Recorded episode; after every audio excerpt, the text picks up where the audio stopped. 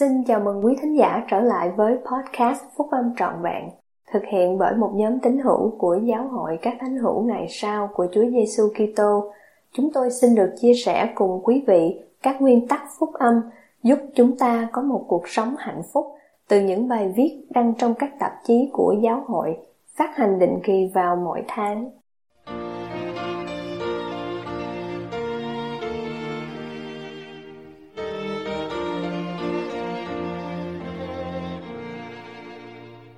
Bài nói chuyện giảng dạy theo cách của Thánh Linh của Chủ tịch Martha O. Richardson, đệ nhị cố vấn trong Chủ tịch đoàn Trung ương trường Chủ nhật trong phiên họp trưa Chủ nhật Đại hội Trung ương tháng 10 năm 2011 của Giáo hội các thánh hữu ngày sau của Chúa Giêsu Kitô.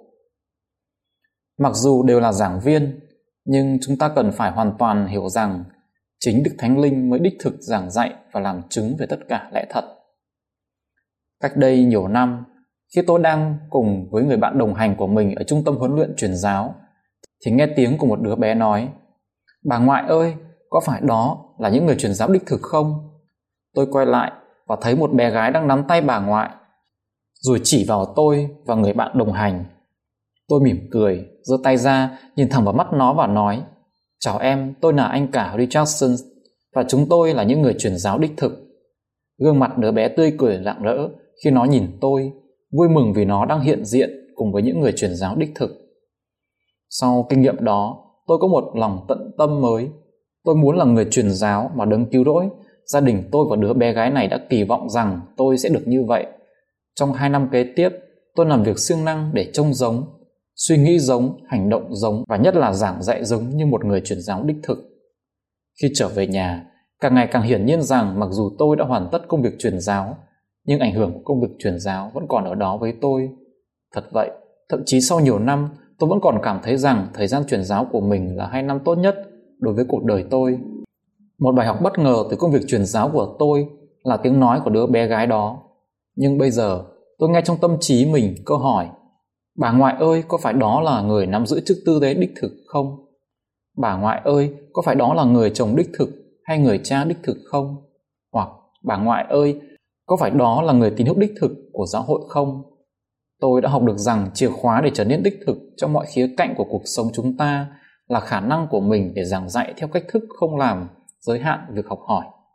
Các anh chị em thấy đó, một cuộc sống đích thực đòi hỏi tinh thần học hỏi đích thực, dựa vào khả năng giảng dạy đích thực trách nhiệm để giảng dạy một cách hữu hiệu, không chỉ giới hạn cho riêng những người được chính thức kêu gọi làm thầy giảng. Thật vậy, mỗi người trong gia đình, vị lãnh đạo giáo hội và tín hữu giáo hội, kể cả giới trẻ và trẻ em đều có trách nhiệm để giảng dạy. Mặc dù đều là giảng viên, nhưng chúng ta cần phải hoàn toàn hiểu rằng chính đức thánh linh mới đích thực giảng dạy và làm chứng về tất cả lẽ thật. Những người không hiểu rõ điều này thì hoặc là cố gắng giành lấy sự giảng dạy của đức thánh linh và tự mình làm tất cả mọi điều. Lịch sự mời thánh linh đến với họ, nhưng chỉ trong vai trò hỗ trợ thôi, hoặc là tin rằng họ đang giao tất cả sự giảng dạy của mình cho thánh linh. Trong khi thật ra họ chỉ trình bày bài học mà không nghiên cứu hay chuẩn bị gì cả. Tất cả các bậc cha mẹ, các vị lãnh đạo và giảng viên đều có trách nhiệm giảng dạy qua thánh linh. Họ không nên giảng dạy ở phía trước thánh linh hay phía sau thánh linh, mà phải là qua thánh linh để thánh linh có thể giảng dạy lẽ thật mà không bị kiềm chế.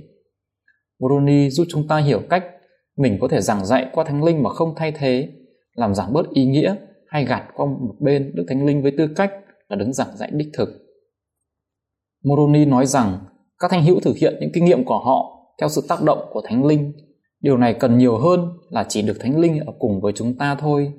Tự làm theo cách của Đức Thánh Linh có nghĩa là chúng ta có thể cần phải thay đổi cách giảng dạy để mô phỏng theo cách giảng dạy của Đức Thánh Linh khi chúng ta sắp xếp cách thức của mình giống như theo cách thức của Đức Thánh Linh thì Đức Thánh Linh mới có thể giảng dạy và làm chứng một cách không gò bó. Việc sắp xếp quan trọng này có thể được minh họa bằng ví dụ sau đây. Cách đây nhiều năm, tôi cùng con cái đi lên đỉnh South Sister, một ngọn núi cao 3.157 mét ở Oregon. Vài giờ sau, chúng tôi gặp phải một sườn núi dài có độ dốc là 45 độ với các viên đá cuội núi lửa nhỏ. Với đỉnh núi trong tầm nhìn, chúng tôi tiếp tục tiến bước và hoàn toàn thấy rằng với mỗi bước đi chân của chúng tôi lún vào trong các viên đá cuội, khiến cho chúng tôi trượt ngược lại một vài cm. Đứa con trai 12 tuổi của tôi tiến lên phía trước trong khi tôi ở lại với đứa con gái 8 tuổi. Chẳng bao lâu sau, chúng tôi cảm thấy mệt mỏi và chán nản thì con gái tôi buồn bã vì nghĩ rằng nó không thể lên đến đỉnh núi cùng với anh nó. Thoạt đầu tôi cảm thấy muốn cõng nó. Tinh thần của tôi rất sẵn sàng, nhưng buồn thay, thể xác của tôi yếu đuối. Chúng tôi ngồi xuống trên những tảng đá, đánh giá tình thế của mình và nghĩ ra một kế hoạch mới. Tôi bảo nó cho tay vào túi quần sau của tôi, giữ chặt và quan trọng nhất là ngay sau khi tôi nhấc chân lên để đi một bước thì nó phải nhanh chóng đặt bàn chân của nó vào ngay dấu chân đó. Nó làm đúng theo mỗi cử động của tôi và dựa vào sức nâng lên có được từ việc bám vào hai túi quần của tôi. Sau một thời gian dường như vô tận, chúng tôi lên đến đỉnh núi. Nét mặt chiến thắng và mãn nguyện của nó thật là vô giá. Và đúng thế, theo ý tôi, nó và anh nó đích thực là những người leo núi. Thành công của con gái tôi là kết quả của nỗ lực chuyên cần của nó và nó đã đi giỏi như thế nào theo cách tôi đi. Khi động tác của nó ăn khớp với động tác của tôi, chúng tôi đã cùng nhau tạo ra một sự nhịp nhàng, cho phép tôi sử dụng hết sức mình. Đó là trường hợp khi chúng ta giảng dạy theo tác động của Thánh Linh. Khi chúng ta sắp xếp cách giảng dạy của mình phù hợp với cách giảng dạy của Đức Thánh Linh, thì Thánh Linh cũng củng cố chúng ta và đồng thời không bị kiềm chế. Với suy nghĩ này, tôi xin xem xét hai ảnh hưởng cơ bản của Thánh Linh đáng cho chúng ta noi theo. Trước hết, Đức Thánh Linh giảng dạy cá nhân trong một cách thức rất riêng tư. Điều này làm cho chúng ta có thể tự mình biết được tường tận lẽ thật vì nhu cầu hoàn cảnh và tiến bộ của chúng ta khác biệt nên Đức Thánh Linh giảng dạy điều chúng ta cần phải biết và làm để cho chúng ta có thể trở thành con người mà mình phải trở thành. Xin lưu ý rằng, mặc dù Đức Thánh Linh giảng dạy lẽ thật của tất cả mọi điều, nhưng Đức Thánh Linh không giảng dạy tất cả lẽ thật cùng một lúc. Thánh Linh giảng dạy lẽ thật từng hàng chữ một, từng lời chỉ giáo một, nơi này một ít, nơi kia một ít. Những người giảng dạy theo cách của Thánh Linh hiểu rằng họ đang giảng dạy cho người khác chứ không phải chỉ trình bày bài học. Như vậy, họ vượt qua thôi thúc để giảng dạy mọi điều trong một quyển sách hoặc giảng dạy tất cả những gì họ đã học được về đề tài này và thay vì thế tập trung vào những điều mà gia đình họ hay các học viên cần phải biết và làm. Các bậc cha mẹ, các vị lãnh đạo và các giảng viên noi theo cách Thánh Linh giảng dạy thì nhanh chóng học được rằng việc giảng dạy đích thực còn có nhiều điều hơn là chỉ nói chuyện và kể chuyện. Do đó, họ cố tình dừng lại để lắng nghe, quan sát kỹ lưỡng và rồi nhận ra phải làm gì tiếp theo. Khi họ làm điều này, thì Đức Thánh Linh đang trong vị thế giảng dạy những người học lẫn những người dạy điều họ cần phải làm và nói. Thứ hai, Đức Thánh Linh giảng dạy bằng cách mời gọi, thúc giục, khuyến khích và soi dẫn chúng ta để hành động. Đấng Kitô bảo đảm rằng chúng ta dần dần biết được lẽ trung thực của giáo lý khi hành động thích hợp.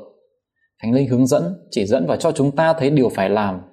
Tuy nhiên, Thánh Linh sẽ không làm cho chúng ta điều mình cần có thể tự làm được.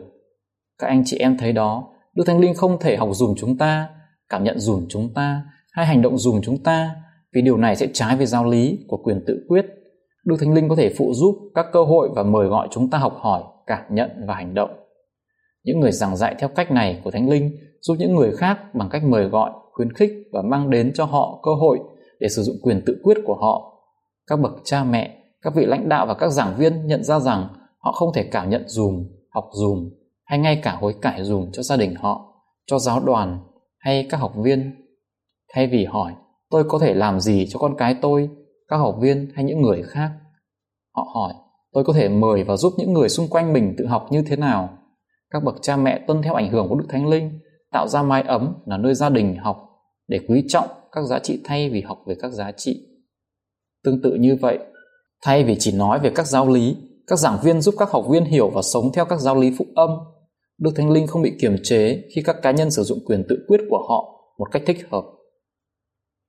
Với tình trạng hiện nay trên thế giới, chúng ta rất cần đến việc học hỏi và giảng dạy đích thực trong nhà, các buổi họp và các lớp học phụ âm của mình.